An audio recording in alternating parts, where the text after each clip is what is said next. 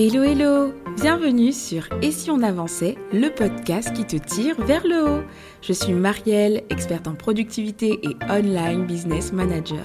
Ma mission, aider les entrepreneurs et les porteurs de projets débordés à retrouver clarté, efficacité et sérénité dans leur chaos. Dans ce podcast, je marie conseils pratiques et introspection pour t'offrir des déclics, te guider vers une productivité authentique et te soutenir dans la quête de tes objectifs les plus fous. Alors installe-toi bien et bonne écoute Lancer un produit qui floppe, ne pas atteindre un objectif chiffré qu'on s'est fixé, rater un examen, échouer dans une relation, ne pas tenir une habitude alors qu'on souhaite le faire de tout notre cœur, tout ça, ce sont des échecs.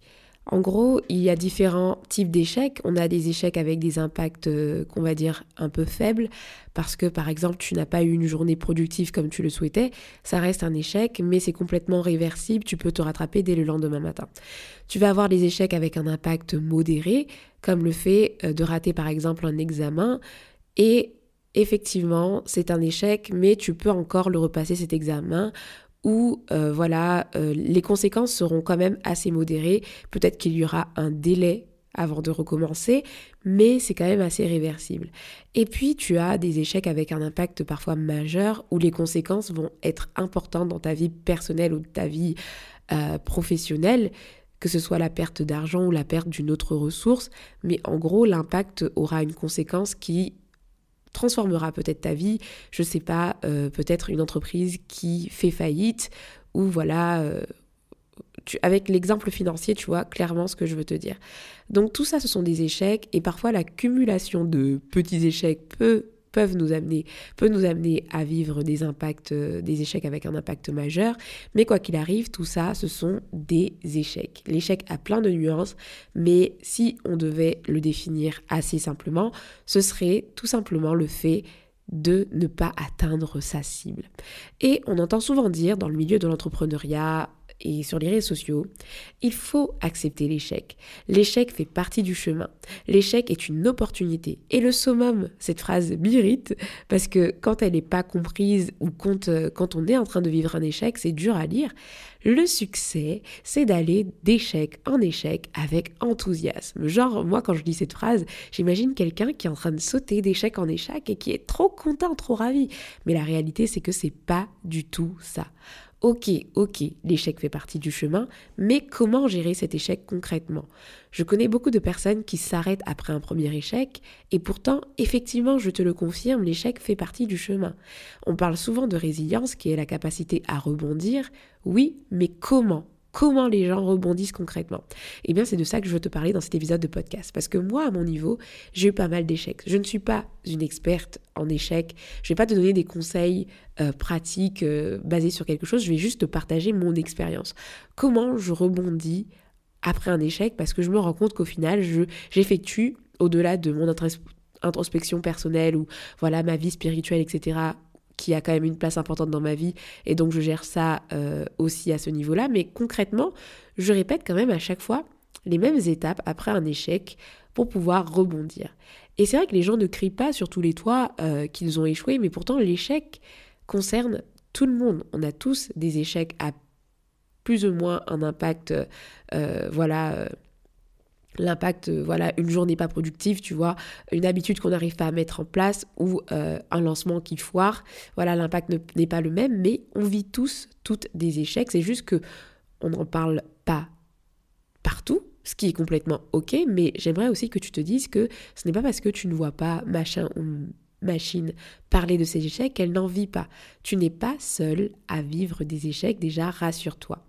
Alors, pour cet épisode de podcast, je vais partir d'un échec précis que j'ai eu. Typiquement, c'est le lancement de ma première formation en ligne où au lieu de faire 15 euh, ventes minimum, je n'ai fait que deux ventes à l'époque. Donc euh, c'était un échec très difficile pour moi parce que j'avais euh, démissionné, que je n'avais pas du tout de droit au chômage et que je devais me débrouiller pour vivre très très vite de mon activité. Alors je vais t'expliquer tout de suite à travers les fameuses étapes euh, que, je, que, je, que je fais finalement après chaque échec, je m'en rends compte. Euh, il y en a six en tout. Et je vais te partager tout simplement tout ça afin que tu puisses, toi peut-être, euh, qui vit des échecs régulièrement, mais qui n'a pas ce truc où elle se dit mais oui moi je suis pas courageuse je suis pas courageux parce que je rebondis pas après un échec je réessaye pas ben, en fait c'est juste des trucs simples peut-être auxquels on ne pense pas parce qu'on ne les a pas euh, actés comme des bullet points tu vois mais qui sont quand même assez logiques mais que je vais te présenter sous forme d'étapes et qui vont peut-être t'aider à te dire, ok, j'ai échoué peut-être cette année sur quelque chose, j'ai peut-être échoué sur euh, plusieurs choses au quotidien, mais je vais rebondir et voici les étapes que je vais euh, affronter pour pouvoir le faire. Première étape, c'est le fait d'accepter la frustration et ne pas la nier. Parce que face à un échec, tu peux avoir deux réactions. Tu peux avoir le déni, on met le truc sous le tapis et puis l'ego prend le dessus et tu te dis ouais non c'est pas un échec, euh, on essaye d'enjoliver la chose et puis on accuse tout le monde, etc. Mais euh, c'est vraiment pas euh, la solution, tu vois. vivre un échec c'est frustrant et je pense qu'il faut vraiment accepter cette frustration. Et je pense que c'est bien que notre ego soit titillé lorsqu'on a un échec, sans que cela, bien sûr, ne vienne impacter notre estime de nous-mêmes. On va en parler tout à l'heure, tu vois. Mais le premier truc, c'est de ne pas refouler ce que tu ressens. C'est normal d'être déçu, même si l'échec fait partie du processus. Personne ne se réveille et se dit Ah, j'ai hâte d'échouer aujourd'hui, ça va être trop cool, je vais pouvoir apprendre quelque chose. Non, c'est frustrant d'échouer, c'est frustrant de se dire que ce qu'on avait prévu bah, n'arrive pas. Donc laisse-toi un peu de temps de digérer. Ce temps d'ailleurs va dépendre de l'impact de ton objectif, tu vois. Tu digères plus rapidement une journée pas productive que euh, l'échec, je sais pas moi, euh, la faillite de ton entreprise. Tu vois ce que je veux dire? Ne te punis pas d'ailleurs, c'est un petit aparté. Euh, pour ne pas rentrer dans un cercle toxique, c'est pas parce que tu as échoué que tu ne peux pas t'octroyer du temps pour toi, tu ne peux pas t'octroyer du repos, tu vois, parce que ce serait toxique de rentrer là-dedans. Donc prends le temps peut-être de te reposer parce que c'est ton repos et le fait de prendre soin de toi ne dépend pas de tes résultats, tu vois, c'est un fait, tu as besoin de prendre soin de toi. Mais maintenant, ne t'auto-flagelle pas, on va le voir ensemble, ne rentre pas dans un système toxique, prends le temps de digérer et en fonction de l'impact, voilà, ça prendra euh, différents, euh, un peu de temps différent. À mon niveau, tu vois, par rapport à l'échec que j'ai eu par rapport au lancement de cette formation, ça a été hyper frustrant parce que, en plus d'un point de vue extérieur, tout le monde avait l'impression que ce lancement se passait super bien. Euh, c'était mon premier lancement, j'avais mobilisé tout le monde, j'avais un groupe de entrepreneur en ligne avec qui je m'étais lancé des business friends qui étaient à fond derrière moi. J'avais validé la page de vente avec tout le monde, etc. Mais c'était très très dur quand les gens me demandaient alors ce lancement et tout, bah, te dire bah, j'ai fait qu'une vente. Euh, à l'époque d'ailleurs, euh, la vente elle est arrivée en milieu de lancement, donc pas du tout au début. Donc ça veut dire qu'au tout début du lancement, euh, j'avais fait zéro vente après ma masterclass. Et euh, j'étais extrêmement déçue et puis j'avais vraiment, vraiment très, très peur de la suite. Je me disais, mais waouh, si la vente de cette première formation est aussi galère, qu'est-ce que ça va, ça va être quoi? Je me suis lancée dans l'entrepreneuriat, ça va être compliqué par la suite. Et, et voilà, j'étais dans cet état d'esprit. Donc j'ai pris, on va dire, bien une semaine pour me remettre, mais pas euh, une semaine euh, à ne rien faire, mais c'est une semaine où finalement je me suis laissé le temps de mettre en place tout le process que je vais te partager là d'ailleurs, toutes les prochaines étapes, tu vois. Mais ça m'a permis de clarifier, d'accepter et surtout de me responsabiliser et on va voir justement, c'est la deuxième étape, la responsabilité, se responsabiliser. Attention, se responsabiliser mais pas s'autoflageller. C'est-à-dire que je vais pas commencer à me dire que je suis une moins que rien parce que mon lancement a foiré. Non. Mais le but, c'est de rendre euh, cet échec concret et de le rendre factuel. Parce que dans notre tête, on peut tellement avoir des biais qui nous encouragent à penser euh, des choses négatives sur nous-mêmes, mais tout ça, ça ne nous aide pas à avancer. Le but, c'est de se demander, et on va le voir ensemble concrètement, pourquoi soit ça a échoué. Et très souvent, il y a des réponses, tu vois. Donc le but, c'est pas de ne de, de t'auto-flageller, loin de là, mais c'est de prendre tes responsabilités car il y a à chaque fois une part de choses qui sont de notre ressort. Mais si on ne se responsabilise pas, quelles leçons tirer de tout ça? Parce que tout le monde sera fautif, les circonstances seront, seront fautives, et puis nous, surtout pas nous, quoi. Comment tirer des leçons si tout le monde est responsable, sauf nous? Alors moi, pour te donner un exemple, je me suis énormément remise en question, même s'il était tentant de me dire oui, mais les gens n'achètent pas. J'ai eu cette frustration, cette frustration en fait où je me disais, mais les gens ils achètent pas, ils aiment que mon contenu gratuit. Euh, c'est parce que les gens euh, en gros, j'étais tentée en fait de me dire que c'était la faute de, tout le monde, sauf ma faute en fait, si personne n'avait acheté ma formation, en tout cas s'il y avait que deux personnes qui m'avaient fait confiance sur ce lancement-là. Alors, premièrement, euh, j'ai arrêté ça et j'ai pu parler à des personnes déjà. Je t'en parlerai dans, le prochain conseil, mais du coup, j'ai pu me confronter aussi à des personnes qui pouvaient m'amener à cette réalité-là, tu vois. Donc c'est très important d'être bien entouré pour ne pas s'auto-flageller et aussi être factuel vis-à-vis de cet échec. Et quand on est, quand on veut être factuel vis-à-vis d'un échec, il faut se responsabiliser. Donc se responsabiliser, c'est pas une action, mais c'est une posture. Si tu sens après ton échec que tu es en train d'accuser tout le monde, les circonstances et jamais te remettre en question toi, c'est que tu prends la mauvaise voie pour vraiment pouvoir rebondir. Recentre-toi sur ce qui est en ta possibilité, ce que tu aurais pu maîtriser et commence à analyser. Et avant de commencer à analyser, c'est la troisième étape, c'est parce que justement, comme il y a un gros risque d'autoflagellation, c'est-à-dire que moi, franchement, je me disais, mais je ne suis pas faite pour ça, je suis trop nulle, je ne serai pas une entrepreneuse, etc. Comme c'est très facile de rentrer dans cette sphère négative, bah du coup, troisième étape, c'est que je t'encourage à prendre le temps de célébrer ce que tu as réussi, de te rappeler ce que tu as déjà réussi. Un échec vient souvent titiller notre légitimité. C'est ok, c'est l'ego. On se demande est-ce qu'on doit vraiment faire ça, tu vois? Est-ce que on est vraiment à notre à notre place? Ça remet plein plein plein plein de choses en question. Alors, c'est une question qu'on peut se poser, tu vois, et on y on y viendra par la suite. Est-ce que est-ce qu'on doit vraiment faire ceci ou cela? Mais pour ne pas s'enterrer et se tirer vers le bas, c'est important de se rappeler de ce qu'on a déjà réussi. Et si jamais tu oublies ce que tu as déjà réussi, je prie que quelqu'un vienne te rappeler, en fait, comme tu as déjà brillé autrefois et comme cet échec-là ne résume pas ta vie, tu vois. Dans mon cas, mon mari m'a rappelé tout ce que j'avais fait auparavant. J'avais euh, réussi à fédérer une communauté autour d'un projet, enfin d'une thématique qui n'est pas euh, ouf quoi, l'organisation et la productivité. J'avais réussi à avoir une communauté, j'avais réussi à vendre déjà auparavant des accompagnements individuels, des coachings de groupe, j'avais déjà vendu des, des, des choses, j'avais généré du chiffre d'affaires, j'avais généré un premier SMIC avec un lancement et, euh, et voilà quoi. Ça veut dire que j'étais capable de vendre et que ma mon offre répondait à un réel besoin. J'avais aussi vendu deux formation. C'est-à-dire que je n'avais pas rien vendu. Ça veut dire que si deux personnes ont pu acheter, c'est que ce produit répondait à un besoin et que même si je devais m'améliorer sur autre chose, j'avais vendu quoi. C'était pas complètement la catastrophe. Et j'avais eu également plein de retours positifs par rapport à mon contenu et par rapport à ma masterclass. Donc il y avait plein plein plein de choses que je pouvais célébrer. J'avais des compétences, voilà. Cet échec ne remettait pas en question mes compétences en tant que formatrice, etc. Mais je sais que j'allais devoir revoir des choses, mais j'avais déjà fait autrefois des choses pour lesquelles je pouvais me féliciter. Et c'est pas parce qu'il y a un échec sur ton chemin que tu es un échec. Tu vois, il y a une distinction à faire. Donc prends le temps de célébrer. Et si tu n'as pas encore pris cette habitude, trace toutes tes réussites. Parce que des fois, tu vas peiner à les retrouver et tu n'as pas forcément sur ton chemin des personnes qui vont te les rappeler. Donc moi, je sais que dans mes bilans mensuels, je note absolument euh, toutes mes réussites et ça me permet de revenir sur euh, ces choses-là assez facilement, tu vois.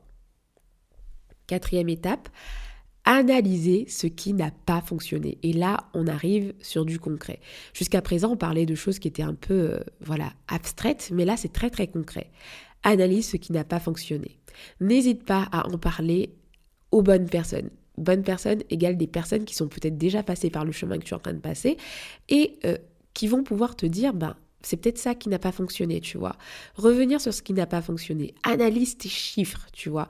Dans mon cas de figure, j'avais euh, des chiffres que je pouvais analyser. Le nombre de personnes présentes à ma masterclass de lancement, le nombre de mails envoyés, le taux d'ouverture, les taux de clics, tout ça, je pouvais l'analyser. Parfois, on ne comprend pas, hein, d'ailleurs. Hein. On va analyser et parfois, il y a, des, des fois, tu n'auras pas de réponse. Mais crois-moi qu'il y aura quand même quelques leçons à tirer, quelles que soient les circonstances et le type d'échec que tu es en train d'analyser, tu vois.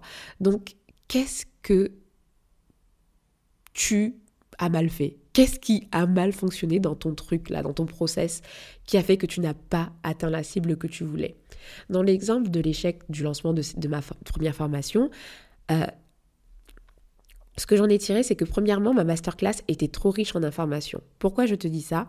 C'est que à la fin de ma masterclass, j'ai eu beaucoup, beaucoup, beaucoup de mails et de messages sur Instagram qui me disaient Waouh, la formation était la formation. Déjà, c'est un lapsus, tu vois. La masterclass était géniale, il y avait beaucoup de valeur. Je, je me laisse le temps de processer tout ça et d'essayer d'appliquer et de voir si ça fonctionne. Donc ça veut dire que j'avais déjà donné trop, trop, trop, trop, trop de valeur en fait à ces personnes-là. Et ce qui a peut-être amoindri la valeur de ma formation à l'époque, tu vois.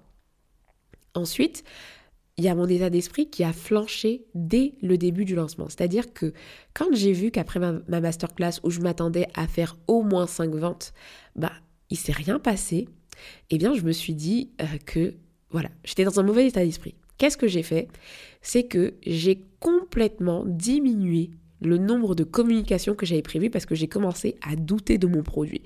Ce qui fait que j'ai parlé peut-être de mon offre une à deux fois en story dans la semaine, que j'ai supprimé certains mails que j'avais programmés et que, en gros, au lieu de, de, communiquer beaucoup, parce que si tu ne le sais pas en marketing, la répétition c'est important, ben j'ai carrément rebroussé chemin parce que j'ai commencé à me dégonfler et du coup, ben voilà quoi. Ce qui a en plus, je pense, impacté mes résultats négativement. Parce que du coup, je ne pouvais pas avoir des résultats énormes si je ne parlais plus de mon offre. Et donc voilà, ça, ça a joué aussi. Je n'ai pas assez parlé de mon offre. Il y a des personnes qui ne savaient pas que j'avais, que j'avais euh, partagé mon offre. Et le peu de communication que j'ai faite, mon copywriting n'était pas hyper efficace parce que je mettais en avant les caractéristiques techniques de ma formation, qu'il y avait tant de modules, qu'il y avait tant de trucs, mais je mettais peut-être pas assez euh, en avant euh, le côté, je sais pas, les bénéfices vraiment de cette formation-là à l'époque. Donc l'offre n'était pas hyper claire, en tout cas les résultats que les gens pouvaient avoir n'étaient pas hyper clairs. Et malgré ça, j'ai quand même des personnes qui m'ont fait confiance, vous voyez, mais il y avait des choses à rectifier à ce niveau-là. Donc voici ce que j'ai analysé qui n'a pas fonctionné. Et du coup, ça veut dire que si je décide de rebondir, voilà ce sur quoi je, vais travailler. Mais, comme je te le disais, et c'est la cinquième étape, on peut se poser la question, est-ce que je retente ou est-ce que je retente pas? Alors tout va dépendre de ton, ton, analyse. La question peut se poser parce que, mais tout va dépendre euh, de, de, de, ta situation et de l'échec en question. Parce que oui, la persévérance n'est pas toujours ce qu'il faut en fait. Des fois, on persévère, mais on persévère dans une voie qui n'est pas la nôtre, qu'on doit arrêter parce que c'est pas du tout ce qu'on doit faire. Et donc on pourrait se dire, mais oui, rebondir, c'est absolument refaire, refaire, refaire, refaire. Mais non, c'est refaire, mais en mieux. Et aussi parfois, c'est arrêter et construire autre chose, tu vois. Et c'est complètement OK. Tu as trois options qui s'offrent à toi après un échec, ce que j'ai remarqué. Soit tu persévères pareil, parce que tu te rends compte qu'il y a quand même une grande part de circonstances qui étaient en ta défaveur et donc tu, tu persévères et tu fais la même chose, tu retentes. Soit tu persévères mais en faisant différemment parce que tu tires énormément de leçons de ton analyse et donc du coup tu, tu, tu avances différemment, soit tu arrêtes et tu passes complètement à autre chose. Tu vois, quand tu fais ton bilan, si tu te rends compte que tu as vraiment tout fait, que tu en es à ton 40e essai et que vraiment tu sens qu'il y a un désalignement complet, c'est qu'il est peut-être temps d'arrêter. Tu vois, il y a une différence entre persévérer et être obstiné dans un truc qui n'est pas bon, tu vois. Et j'ai lu cette phrase qui explique complètement cette étape-là c'est que quand on abandonne quelque chose qui n'en vaut plus la peine, cela libère du temps pour faire de meilleures choses. C'est que des fois, tu es dans une situation où tu es sur un truc qui n'en vaut plus la peine, tu vois, mais tu le sais pas. Alors, franchement, c'est pas une décision facile à faire, hein, à prendre. Hein. C'est quelque chose que tu dois creuser, approfondir, tu vois. C'est pas un truc simple. Je te, je te dis ça dans l'étape du processus, mais je sais parce que c'est quelque chose, c'est une question à se poser, tu vois. Mais je sais que la décision, elle n'est pas simple à prendre, tu vois. Mais si jamais tu es face à une telle décision à prendre, rappelle-toi cette phrase.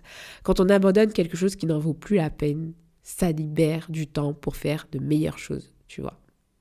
Alors dans mon cas, c'était sûr que j'allais retenter. Pourquoi? Parce que j'étais qu'au début de mon activité. C'était mon premier lancement. Je n'avais pas tout donné et en faisant l'analyse, j'avais réalisé que j'avais fait beaucoup, beaucoup, beaucoup d'erreurs. Et donc, effectivement, l'option pour moi, c'était d'aller jusqu'à l'étape 6, rebondir et on y est, la dernière étape, rebondir. Comment on fait concrètement? Mais c'est simple, tu vas te refaire un plan d'action Et dans ce plan d'action, tu vas intégrer toutes les actions d'amélioration qui vont te permettre d'éviter les erreurs que tu as faites la première fois, tu vois. Donc, j'ai généré un nouveau plan d'action de lancement, j'ai amélioré mon copywriting, j'ai décidé par exemple, tu vois, le, côté où je me suis dégonflée dès le début parce que j'avais pas fait de vente, ben pour contourner ça, exemple concret, j'ai enregistré des stories à l'avance au cas où j'étais dégonflée, tu vois, pour me dire ben, je vais quand même les publier, tu vois, j'ai, j'avais préparé des stories que j'avais fait sur Canva et je les avais programmées en automatique, comme ça j'étais sûre que la communication était faite. Pareil pour les, les posts Instagram, pareil pour les mails, j'avais tout programmé à l'avance, comme ça j'étais sûre que ça partait quel que soit mon état d'esprit. Et je suis passée à l'action massivement en prenant euh, le risque d'échouer encore une nouvelle fois. Et du coup, qu'est-ce qui s'est passé? J'ai mieux ciblé, j'ai plus communiqué, j'ai mieux fait les choses et j'ai eu, donc j'ai refait aussi la formation et j'ai eu au second lancement 16 euh, personnes qui ont rejoint la formation. Et j'ai recommencé plein de fois en fait. J'ai créé d'autres formations et là, bien sûr, je n'ai plus jamais vécu euh, d'échecs aussi cuisants, vous voyez. Mais voilà, j'ai recommencé et j'ai mieux fait et je suis allée d'excellence en excellence. Mais tu vois, l'excellence, c'est pas réussir du premier coup. L'excellence, c'est se lancer, apprendre de ses erreurs, ses erreurs et mieux faire, tu vois. Et encore aujourd'hui, je vis des échecs parce que mes objectifs sont différents. Là où je pouvais avoir minimum 15 euh, ventes, je me disais, bah aujourd'hui mes objectifs seront plus élevés parce que ma communauté a grandi, que mes objectifs sont plus gros, tu vois. Donc plus tu avances, plus tes objectifs ont des niveaux différents et plus tu te confrontes à un possible échec. Et l'idée, c'est de mettre en place cette boucle. Ok, j'ai un échec. Qu'est-ce que je fais? Première étape, j'accepte et je ne nie pas. Deuxième, je me responsabilise. Troisième, qu'est-ce que j'ai fait qui a déjà réussi pour ne pas m'autoflageller? Quatrième étape, j'analyse ce qui n'a pas fonctionné. Cinq, est-ce que je retente ou je retente pas? Comment je retente? Est-ce que je continue pareil? Est-ce que je fais différemment? Ou est-ce que j'arrête et je passe à autre chose? Sixième étape, je rebondis en passant à l'action, tu vois. Et la résilience, c'est mettre tout ça en boucle en boucle, en boucle, en boucle, en boucle. Et voilà tout ce que j'avais envie de te partager par rapport au fait de rebondir. Quand on me posera la question, je partagerai cet épisode de podcast. Marielle, comment tu rebondis après un échec? Ben voilà ce que je fais tout simplement, tu vois. J'espère que cet épisode t'a plu. S'il t'a plu, n'hésite pas à me partager ton retour, que ce soit sur Instagram, ça me fait toujours plaisir d'avoir ton retour. Si tu sais que cet épisode parlera à quelqu'un, n'hésite pas à le partager aussi. C'est une façon simple aussi de faire connaître le, podcast, tu vois. Et je crois encore en, cette, euh, en cet effet où, voilà, on a consommé quelque chose qui nous a parlé, on le partage à un proche. Je trouve ça génial et beau aussi parce qu'on contribue à, aider euh, nos proches, tu vois. Donc n'hésite pas à le faire. Et puis, euh, comme d'habitude aussi, plus globalement, tu peux aider le podcast en le notant et sur la plateforme sur laquelle tu l'écoutes et en le partageant à ta communauté. Donc merci à toi de m'avoir écouté jusqu'ici. D'ici là, prends bien soin de toi, c'est le dernier épisode de l'année.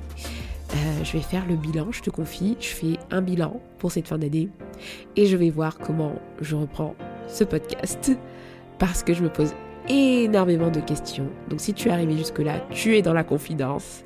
Mais euh, si tu veux être sûr de ne pas manquer les infos concernant la suite d'ici on avançait et le podcast, n'hésite pas à t'abonner à la newsletter. Tu retrouveras le lien dans les notes de l'épisode ou à me suivre sur Instagram. Voilà, prends bien soin de toi et à bientôt.